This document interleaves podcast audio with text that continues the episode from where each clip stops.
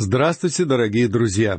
Мы снова вместе на наших беседах по книгам Священного Писания. Сегодня мы продолжим изучение книги пророка Агея. Этот пророк, наряду с пророками Захарией и Малахией, пророчествовал вернувшимся из изгнания иудеям. Агей упоминается в книге Ездры как пророк, который назидал души людей, вернувшихся из Вавилонского плена.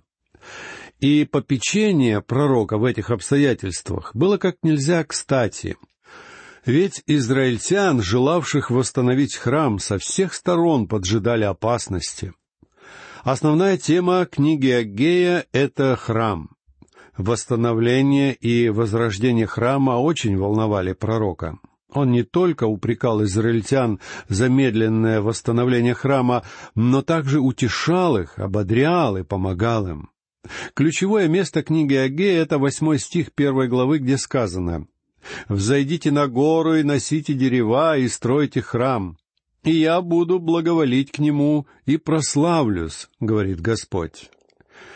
Кроме того, для понимания книги Агея важен и четырнадцатый стих первой главы, где сказано «И возбудил Господь дух Зарававеля, сына Салафиилева, правителя Иудеи, и дух Иисуса, сына Иосидекова, великого Иерея, и дух всего остатка народа, и они пришли и стали производить работы в доме Господа Саваофа, Бога своего. Когда израильтяне вернулись из Вавилонского плена в свою собственную землю, они строили грандиозные планы и относились к происходившему с огромным энтузиазмом но в своей земле они столкнулись с невероятными трудностями, для преодоления которых требовались поистине титанические усилия. Вернувшиеся на родину израильтяне заложили основание храма, но противодействие самарян было таким ожесточенным, что те прекратили строительство и оправдывали себя, говоря, «Еще не пришло время, они решили заботиться лишь о собственном благополучии. Эти люди говорили, восстановление храма дается так сложно, что, по-видимому, оно не угодно Богу. Однако Бог был не согласен с таким решением, и через своего пророка Агея он сообщает народу израильскому, что следует делать. Вот какое предписание Бога мы находим в восьмом стихе первой главы книги пророка Агея. «Взойдите на гору и носите дерева и стройте храм, и я буду благоволить к нему и прославлюсь, — говорит Господь». Как видим, решение, предлагаемое Богом, очень просто. Израильтянам нужно сделать всего три вещи. Во-первых, взойти на гору, во-вторых, принести оттуда дерево, и в-третьих, отстроить храм. Я честно скажу вам, я не понимаю, почему народ Израиля не понял всего этого раньше. Когда собственное «я» сильно выпячивается, оно заслоняет от человека все остальное, и человек становится слепым. Он не видит того, что должен бы видеть. Очень простые вещи превращаются в сложные проблемы. Люди говорят сегодня, жизнь так сложна, нам нужен психотерапевт, нам нужно все прояснить. Но, друзья мои, если Бог будет занимать в вашей жизни то место, которое Он должен занимать, Он сам все для вас прояснит. И вам, в первую очередь, следует разобраться с непомерно большим «я», которое находится в центре вашей жизни — я не собираюсь отвергать роль всего земного, что нас окружает. И я не хочу сказать, что вам совсем не нужно заботиться о себе, отказаться от денег, которые вы получаете, от удобной квартиры. Деньги ведь тоже могут быть духовной ценностью, в зависимости от того, на что вы их используете. Дом тоже может быть духовной ценностью, если это место, где почитают Бога. Любое здание может быть местом, где вы свидетельствуете о Господе. Туда могут приходить за духовной поддержкой друзья. Там может заниматься библейский класс. Ваш дом может быть так же свят, как ваша церковь. И вещи, которым Сегодня стремятся люди сами по себе неплохи, но плохо, когда их ставят на первое место в жизни и пользуются ими для собственных эгоистичных целей. Обратите внимание, что Бог предлагает очень простое решение проблем. Подняться на гору, носить деревья и строить храм. Конечно, для того, чтобы нарубить деревьев и построить из них храм, нужно было немало потрудиться. Но, друзья мои, если вы не готовы работать для Господа, если вы не хотите делать то, чего ждет от вас Бог, то никакое изучение Библии ничем вам не поможет. Бог смотрит на наши дела. И эта маленькая книга пророка Агея представляет собой не что иное, как Евангелие дел. Как мы уже видели, в этой книге Бог бросил своему народу вызов.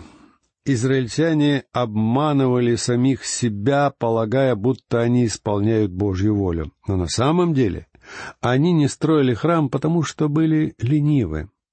Они пытались скрыть этот факт за благочестивыми речами. Время еще не пришло, Богу еще не угодно, чтобы мы строили храм.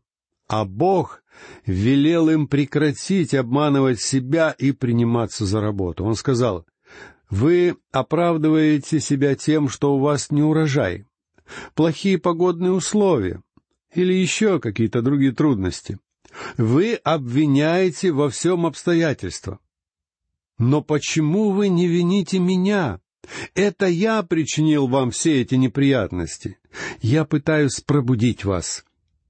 Бог велит израильтянам присмотреться к своему поведению, обратить внимание на пути свои, а потом Он велит заняться делом. Бог обвиняет их в эгоизме. Он требует пересмотреть приоритеты, а потом призывает возобновить строительство храма. И его распоряжение звучит очень просто. «Взойдите на гору и носите дерева и стройте храм. Деревья к вам сами не придут. Их нужно срубить. Пора приниматься за работу. Сегодня многие проповедники призывают христиан ждать, пока в их жизни случится чудо. Они говорят, Бог пошлет вам чудо. Так вот, я скажу вам, что никакого чуда Бог вам не пошлет. Конечно, очень просто было бы прийти к тем израильтянам и велеть им ждать чуда, но Бог говорит, идите на гору и рубите лес, принимайтесь за дело. Друзья мои, служение Богу — нелегкое занятие. Вот как мы должны себя вести. Не ждите, что вам принесут чудо на блюдечке с голубой каемочкой. Чудо свершится, если вы будете трудиться. Поэтому Бог через пророка Агея велел своему народу работать. Давайте засучим рукава и будем работать для Бога. Сегодня очень много людей выступает в роли зрителей. В наше время гораздо больше людей смотрят на спортивные соревнования, чем принимают в них участие. И, честно говоря, то же самое происходит с христианами. Им нравится сидеть в сторонке и смотреть, как работают другие. Многие проповедники трудятся, не покладая рук, их зовут к больным прихожанам, они делают всю административную работу, им нужно за всем уследить. А что делают диаконы? А что делают члены церкви? Другие, прихожане? Навещают ли они больных? Пастор должен научить вас, как заниматься служением. И он не должен все делать один. Работа должна быть поделена между членами церкви, и бремя служения не должно лежать на немногих людях.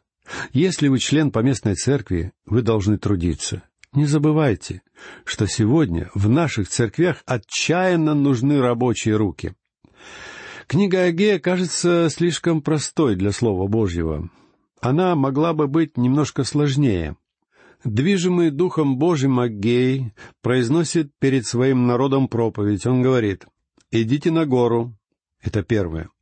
Потом он говорит, готовьте лес. Это второе. И, наконец, стройте храм. Это третье. Таковы простые указания Бога, и говорить больше нечего. Но впереди много дел. А дальше, в девятом стихе первой главы, Бог объясняет своему народу, почему им было так трудно. «Ожидаете многого, а выходит мало. И что принесете домой, то я развею. За что?» — говорит Господь Саваоф. «За мой дом, который в запустении, тогда как вы бежите каждый к своему дому». «Вы бежите каждый к своему дому», — обличает их Бог. Эти люди с немалым рвением и энтузиазмом заботились о своих собственных интересах и строили свои собственные дома. Они не понимали, почему столкнулись с трудностями, но были слишком благочестивы, чтобы винить во всем Бога. Они видели причину трудностей в том, что просто так неудачно сложились обстоятельства. Выдался неудачный год, были плохие погодные условия. В этом году нас постигла засуха, говорили они. Но Бог говорит им, я хочу, чтобы вы знали, это я вызвал засуху, и я сделал это, чтобы вы думали не только о себе. Я не хочу, чтобы вы преуспели в своих личных планах. Вы понастроили собственных домов, тогда как мой дом лежит в запустении, и мне это совсем не нравится. Великий принцип, запечатленный в книге пророка Агея и относящийся к людям во все времена, мы находим и в другом месте Писания, в шестой главе Евангелия от Матфея, стих 33, где Господь Иисус Христос сформулировал его таким образом. «Ищите же прежде Царство Божие и правды Его, и это все приложится вам». Друзья мои, если мы ставим в своей жизни на первое место Бога, то все остальное, все эти вещи приложатся сами собой. Разве не замечательно узнать об этом от самого Бога? Однако этот принцип столь прост, что многие люди до сих пор сомневаются в его истинности. Читаем книгу Агея. Далее послушайте десятый стих первой главы. Посему-то небо заключилось и не дает вам росы, и земля не дает своих произведений. Естественно, раз не было дождя, то не было и урожая, пшеница и ячмень не могли расти, а виноградники не могли приносить плоды. Бог говорит, «Это я закрыл небесный кран и не даю вам воды». В наше время люди не воспринимают жизнь таким образом. Мы живем в механизированном мире, в электронный век, поэтому обвиняем в своих проблемах кого-то, кто не нажал на кнопку или нажал не на ту кнопку. Интересно, обратится ли когда-нибудь Бог к Америке или другим великим странам с такими словами? «Неужели вам никогда не приходило в голову, что за всеми вашими проблемами стою я?» Неужели вам никогда не приходило в голову, что это я пытаюсь отвлечь ваше внимание от земных вещей и привлечь вас к себе? Обратите внимание, что в следующем, одиннадцатом стихе Бог принимает на себя всю ответственность за те проблемы, с которыми столкнулся Израиль. Он говорит, и я призвал засуху на землю, на горы, на хлеб, на виноградный сок, на елей и на все, что производит земля, и на человека, и на скот, и на всякий ручной труд. Бог говорит израильтянам, вы лишились материальных благословений, потому что это я лишил вас, и я несу за это ответственность, в наше время, наблюдая все творящиеся беззакония и рост преступности, мы склонны обвинять в первую очередь правоохранительные органы, ведь это их работа бороться с преступностью. Поэтому мы обвиняем мэра, законодателей, правительство. Очень может быть, что все они виноваты. Но, друзья мои, разве не случалось, что вы сами были виноваты?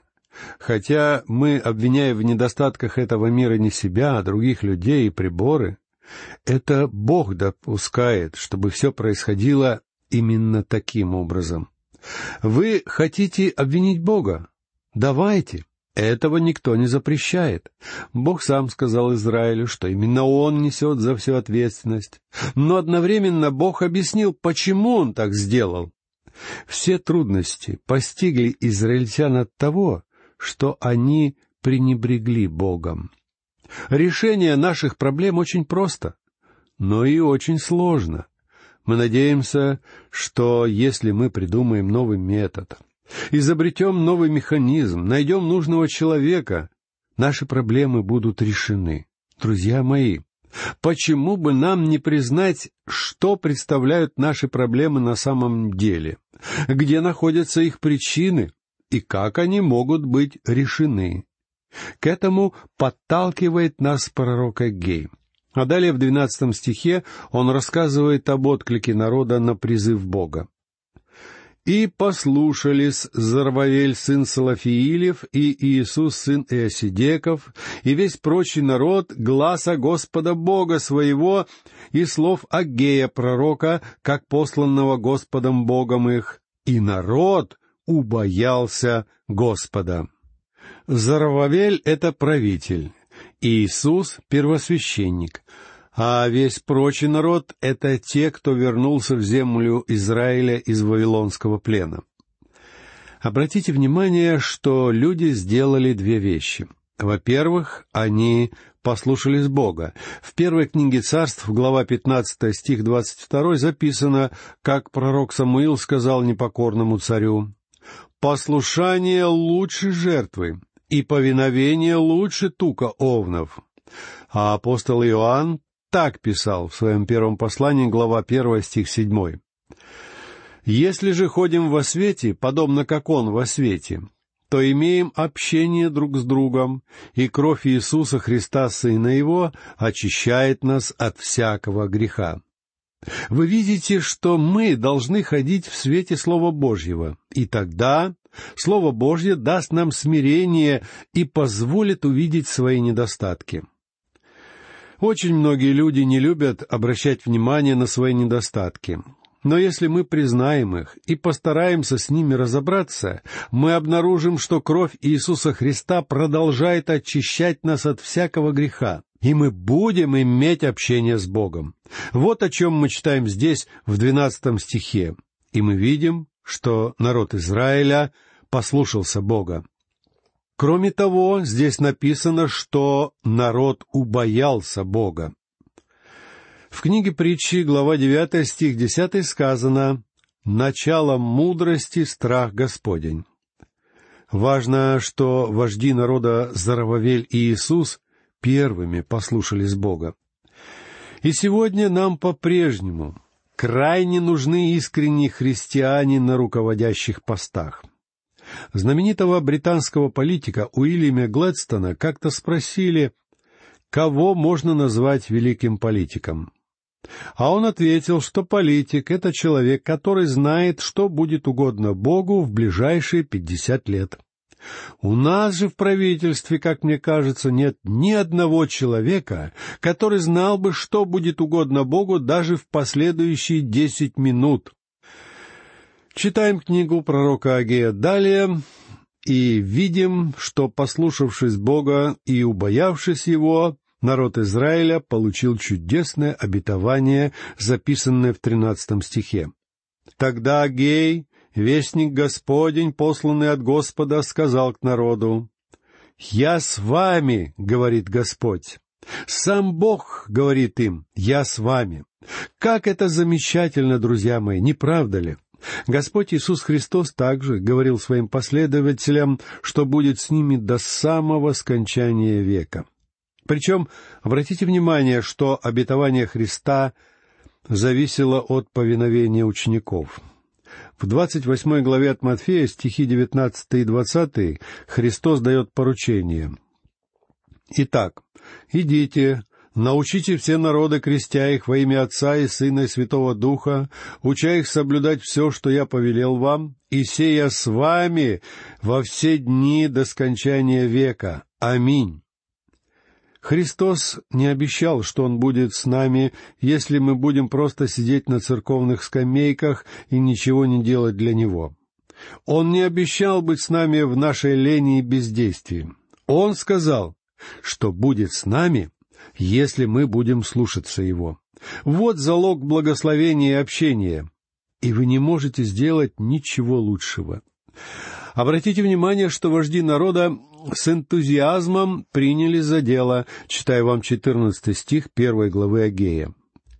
«И возбудил Господь дух Зарававеля, сына Салафиилева, правителя Иудеи, и дух Иисуса, сына Иосидекова, великого иерея, и дух всего остатка народа, и они пришли и стали производить работы в доме Господа Саваофа, Бога своего». Друзья мои, очень важно, чтобы наши правители не бездействовали. Зарававель был гражданским правителем Иерусалима, то есть губернатором. Он происходил из царского рода и был сыном Салафииля, чье имя переводится как «молящийся Богу». А первосвященник Иисус был сыном Иосидека, первосвященника во времена вторжения вавилонян. Так что здесь мы видим, как гражданская и религиозная власть присоединились к народу для исполнения воли Господа. Таково было второе послание Бога израильскому народу, которое было передано через пророка Агея. И Агей указывает даже точную дату в пятнадцатом стихе. В двадцать четвертый день шестого месяца во второй год царя Дария. Это все произошло 24 сентября 520 года до Рождества Христова. А первое послание, как мы помним, было передано 1 сентября. То есть 1 сентября Бог бросил израильтянам вызов, и они откликнулись на его призыв, объединились, организовались, срубили деревья, сделали из стволов строительные брусья и начали строить храм. И вот теперь, двадцать четыре дня спустя, Агей передал израильтянам второе послание, где Бог одобряет их действия и уверяет в своем присутствии. «Я с вами», — говорит Господь. Итак, друзья мои, на этом мы заканчиваем нашу сегодняшнюю беседу по книге пророка Агея. На этом я прощаюсь с вами. Всего вам доброго. До новых встреч.